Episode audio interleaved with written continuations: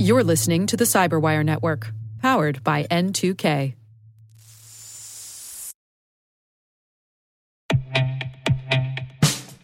And now, a message from Cyberbit.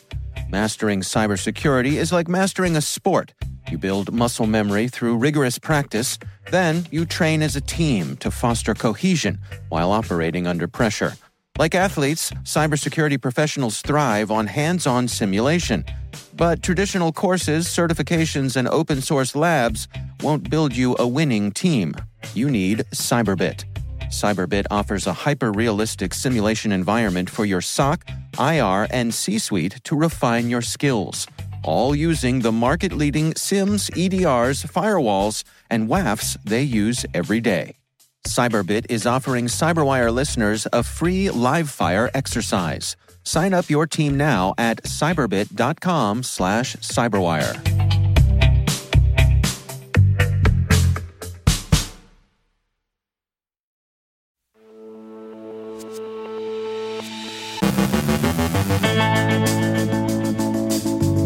The Flea APT sets its sights on diplomatic targets, an update on the CLOP gang's exploitation of a MOVEit vulnerability, unpatched TP-Link Archer routers are meeting their match in the Condi botnet, the Muddled Libra threat group compromises companies in a variety of industries, a look into passwordless authentication.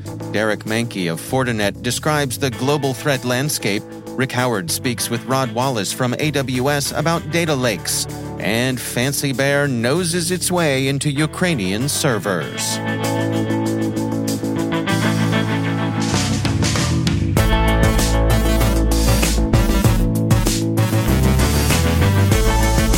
I'm Dave Bittner with your Cyberwire Intel Briefing for Wednesday, June 21st, 2023.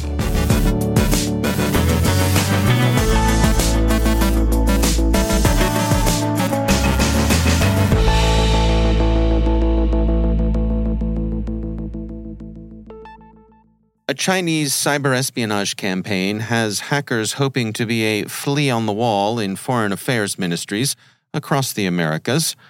The threat hunter team at Symantec released a new report detailing a recent cyber espionage campaign seen targeting various ministries of foreign affairs.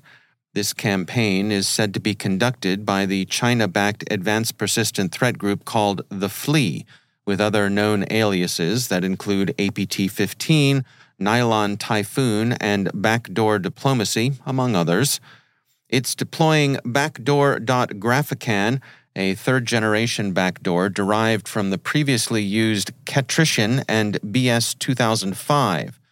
The report says that the major difference between the functionalities of Graphican and Ketrician are Graphican's use of the Microsoft Graph API and OneDrive to obtain its command and control infrastructure. Symantec also drew similarities between Graphican and Fancy Bear's Graphite malware, which also uses Microsoft Graph API and OneDrive as a command and control server. Though their techniques may be similar, this doesn't necessarily mean they're collaborating. The Flea aims to gain persistent access to its target's networks. The record reports that there appear to be at least 63 organizations that were compromised by the CL0p ransomware gang via the MOVEit vulnerabilities. Security Week says the group's victims include Gen Digital, the U.S. Department of Energy, the Nova Scotia government, British Airways, the British Broadcasting Company, Aer Lingus, and an array of others. Cybersecurity Hub reports that PwC and Ernst & Young were also compromised. CL0p claims that it doesn't have stolen data from the BBC, British Airways, and UK drugstore chain Boots, although the BBC notes that it's entirely possible the group is lying. The gang also told Bleeping Computer that it had deleted any data stolen from government entities. Researchers at Fortinet's FortiGuard Labs discovered a campaign that uses a newly marketed distributed denial-of-service botnet, Condi. The botnet uses an unauthenticated command injection vulnerability in TP-Link Archer routers to infect machines.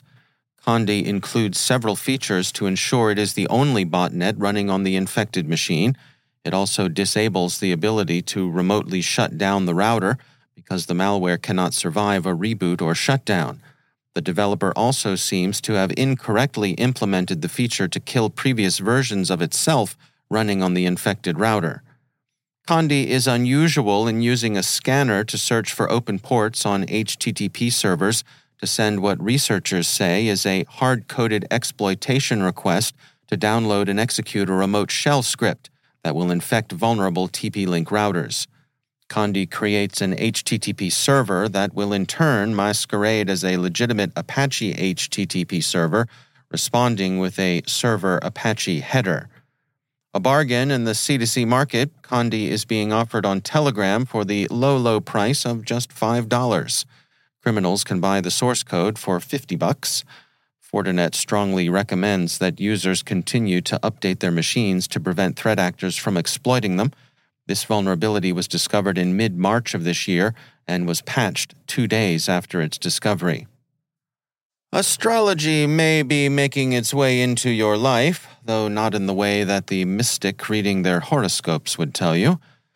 Palo Alto Networks Unit 42 is tracking Muddled Libra, a threat group that uses the Octopus commodity phishing kit to compromise entities in the software automation, business process outsourcing, telecommunications, and technology industries.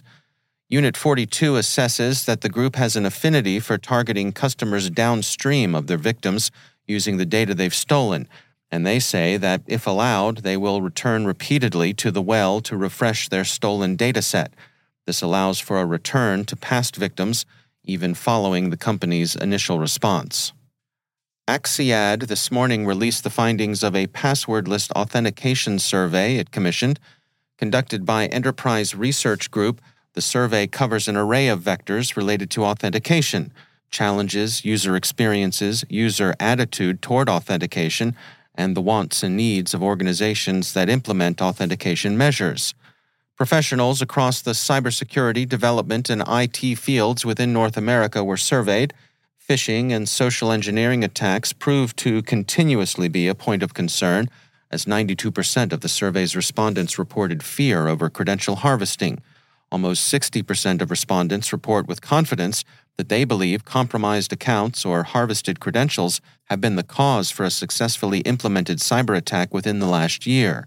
Passwordless authentication seems to be a prioritized vector for these professionals, as a majority, 82% of respondents, placed a move to passwordless authentication within their top 5 priorities, with 85% reporting a move to passwordless authentication planned within the next 1 to 2 years. Respondents also report a belief that a move to passwordless authentication will aid IT and support teams within their organization, with 86% of those surveyed in agreement.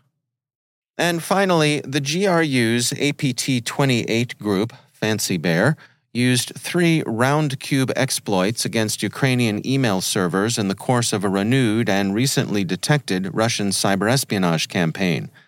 The attack's success was enabled, CERT UA says, by the victim's continued use of an outdated version of the RoundCube open-source webmail software, a version that remains susceptible to SQL injection attacks. CERT UA credits the detection of the activity to information received from a Western company working within a program of regular information exchange and thanked them for their aid in their disclosure. The company is unnamed, but it's clearly Recorded Future, given the link CERT UA provides to the research that tipped them off to the GRU campaign. Recorded Future says as much itself. An extensive account published yesterday by the company's Insect Group says, the campaign leveraged news about Russia's war against Ukraine to encourage recipients to open emails, which immediately compromised vulnerable RoundCube servers, and shared that they discovered an overlap in the campaign with activity from Blue Delta, who exploited the Outlook zero-day vulnerability last year. In any case, the investigation and exposure of the activity is a good example of the international public-private partnership that's proven useful to Ukraine in the cyber phases of its defensive war against the Russian invaders.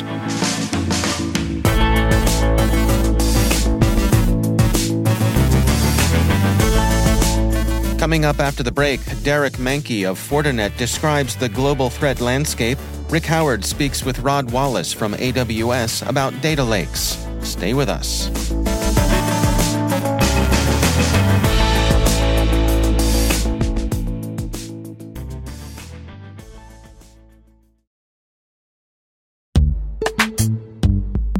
Every day, your IAM tech debt grows. Your multi-generational services struggle to work together. Building an identity fabric can fix this.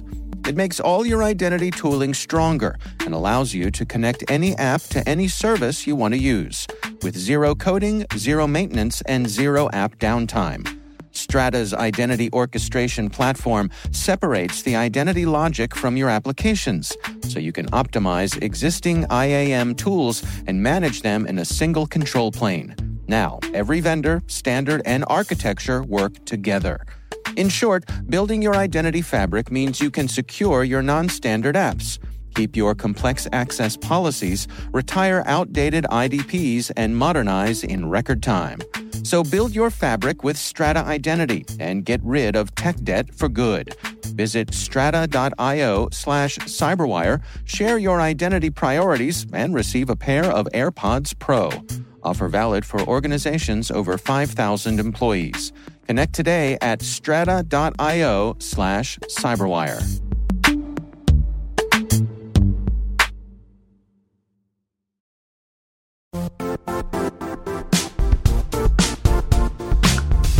The IT world used to be simpler.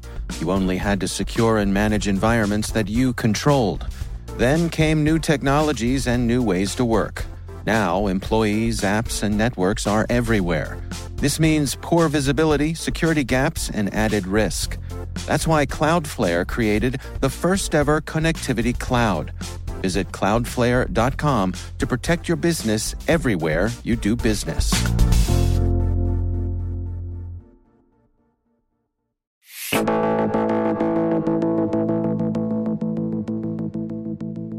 Derek Mankey is Chief Security Strategist and Global VP of Threat Intelligence at FortiGuard Labs, part of security firm Fortinet.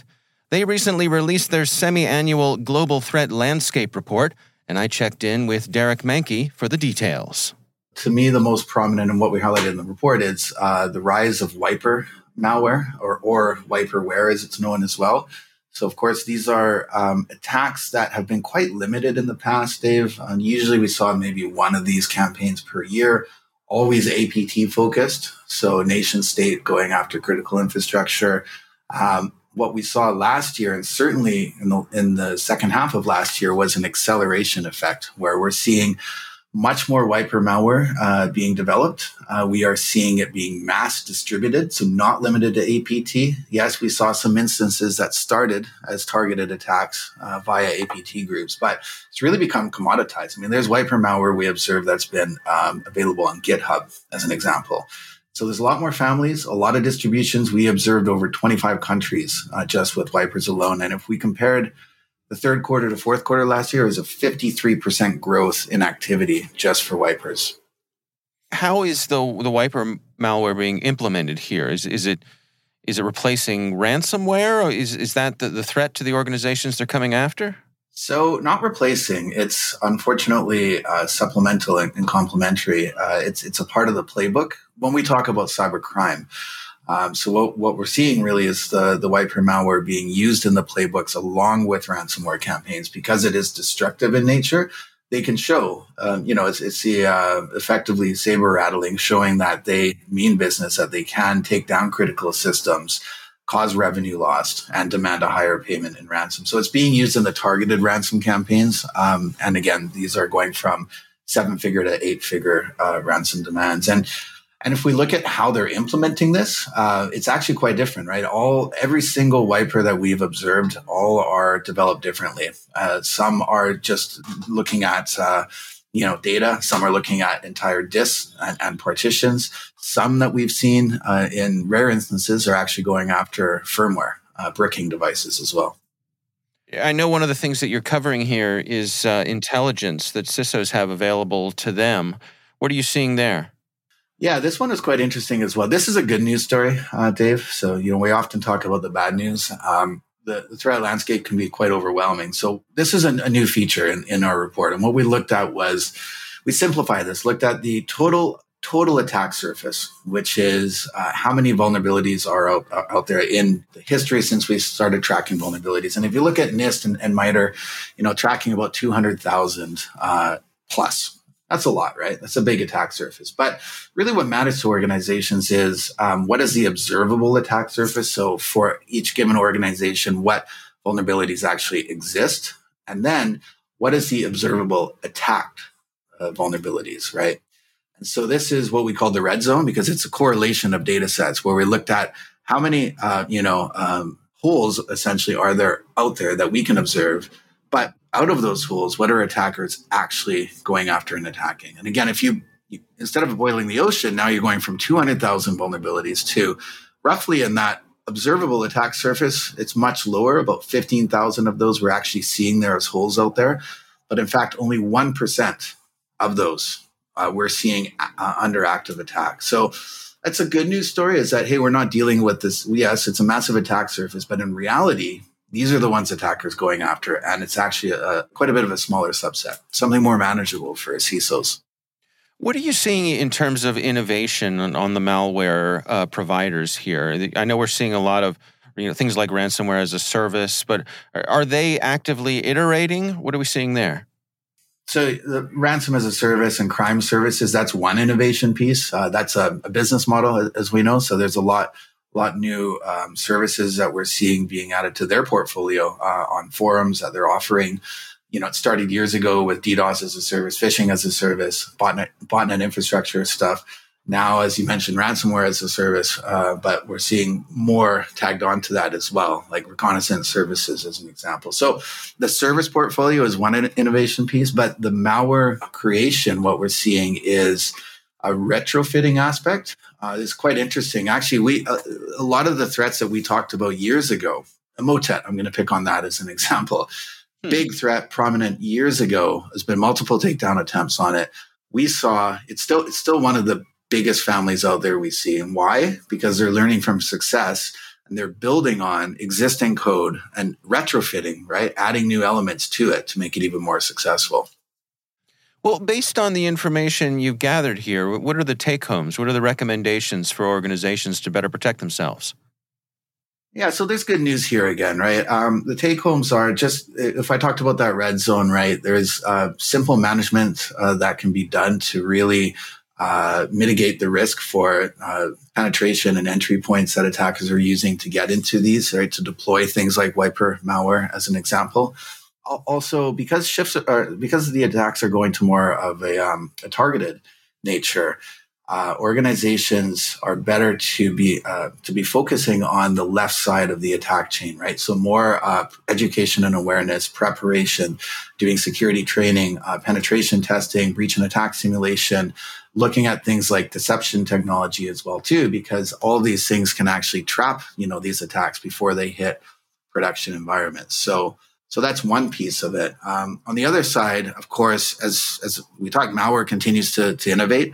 So being able to observe zero-day malware attacks, such as the wiper malware families that are being created, and the new ransom variants as well. ZTNA, we talk about Zero Trust Network Access. These are all valid code payloads, valid techniques to mitigate. That's Derek Mankey from FortiGuard Labs, part of Fortinet.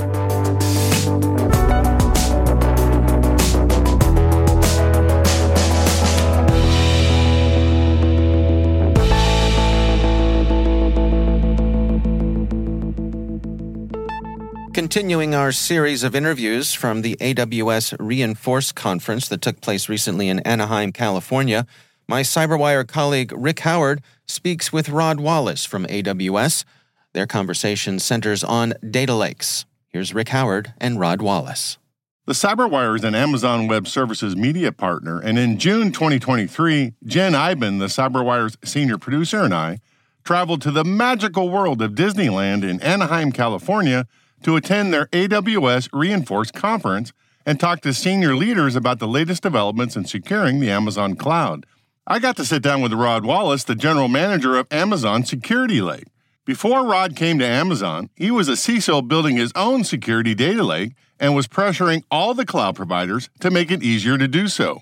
I started out by asking him to explain just exactly what he was trying to build.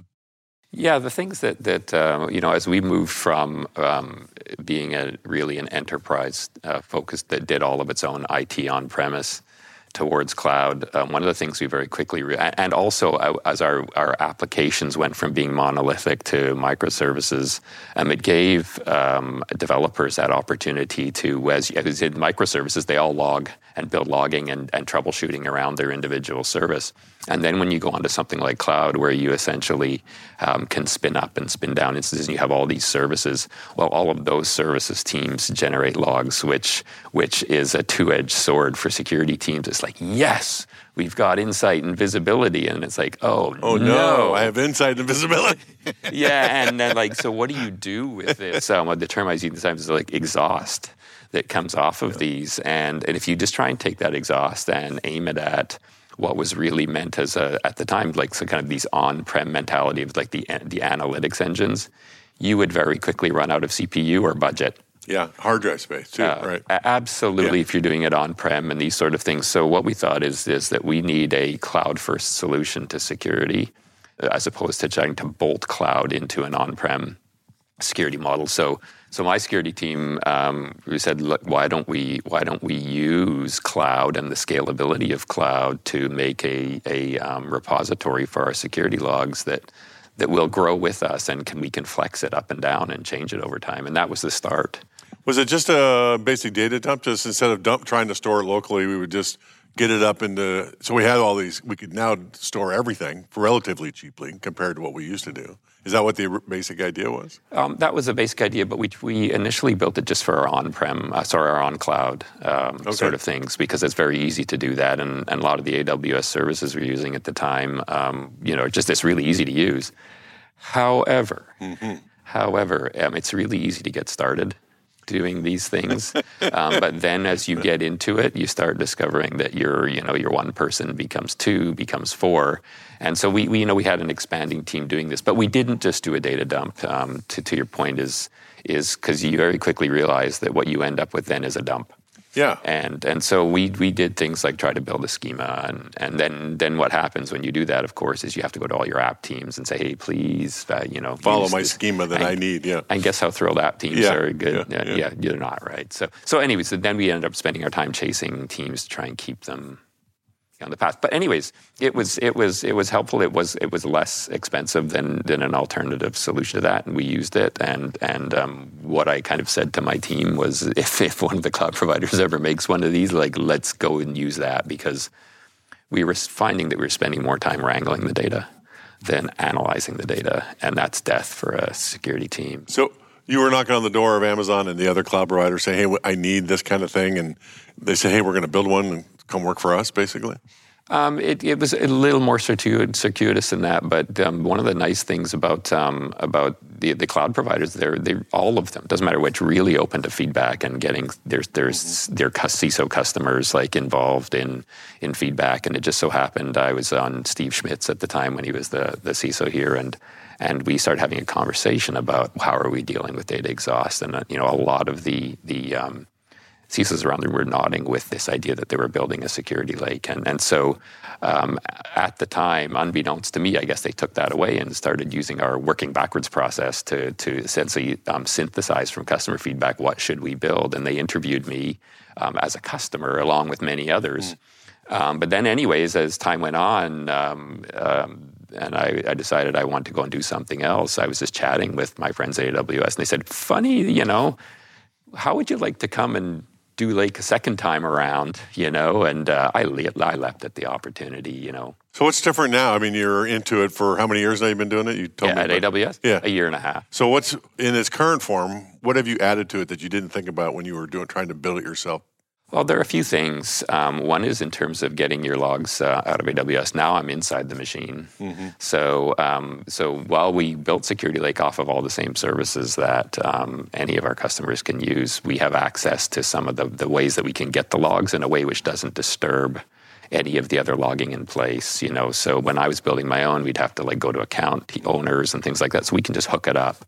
So I would say ability to take a lot of the friction out that I would have to have done as a DIY builder and did have to get into. But the other piece is that customers, and it's really interesting to see, want AWS to be an advocate for them out into the industry, the security industry specifically. So that, you know, customers said, it's cool having a data lake, but if every darn source of logs or findings or whatever is in a different format, all you're doing is pushing a problem back to me. And they said, we don't appreciate it. So can you advocate? And so AWS does have, with its ecosystem, the ability to have those conversations in the industry. And that's why the industry got together and decided to create the open source schema that we're adopting in Security Lake, and they've been adopting as well. And customers have really thanked us for that. I would not have been able to create and get traction with a schema or something like that on my own. And I know a number of our customers at DIY it try building their own schema, and they run into what I ran into. That's Rick Howard speaking with Rod Wallace from Amazon Web Services.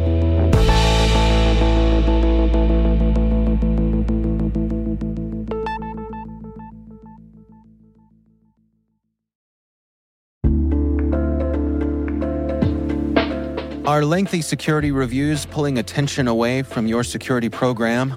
With the largest network of trust centers, Vanta can help you streamline security reviews to win customer trust, save time, and close deals fast. Proactively demonstrate security by showcasing key resources like your SOC 2 or ISO 27001 and provide real-time evidence for passing controls. And when a security questionnaire is required, Vanta takes the first pass for you. Visit vanta.com/cyber to take a self-serve tour. That's vanta.com/cyber.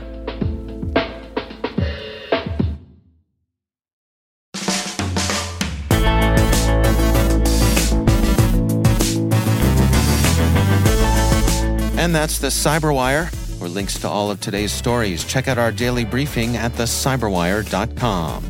We'd love to know what you think of this podcast. You can email us at cyberwire@n2k.com. Your feedback helps us ensure we're delivering the information and insights that help keep you a step ahead in the rapidly changing world of cybersecurity. We're privileged that N2K and podcasts like the Cyberwire are part of the daily intelligence routine of many of the most influential leaders and operators in the public and private sector, as well as the critical security teams supporting the Fortune 500 and many of the world's preeminent intelligence and law enforcement agencies. N2K Strategic Workforce Intelligence optimizes the value of your biggest investment, your people. We make you smarter about your team while making your team smarter.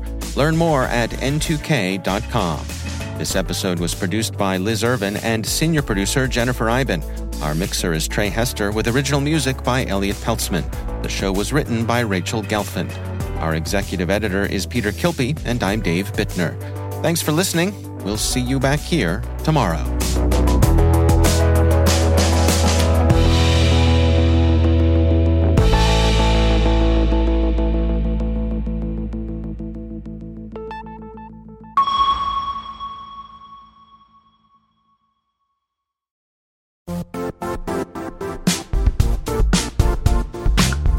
And now, a word from our sponsor, Zscaler, the leader in cloud security. Cyber attackers are using AI in creative ways to compromise users and breach organizations. In a security landscape where you must fight AI with AI, the best AI protection comes from having the best data. Zscaler has extended its Zero Trust architecture with powerful AI engines that are trained and tuned by 500 trillion daily signals. Learn more about Zscaler Zero Trust plus AI to prevent ransomware and AI attacks. Experience your world secured. Visit zscaler.com/zerotrustai.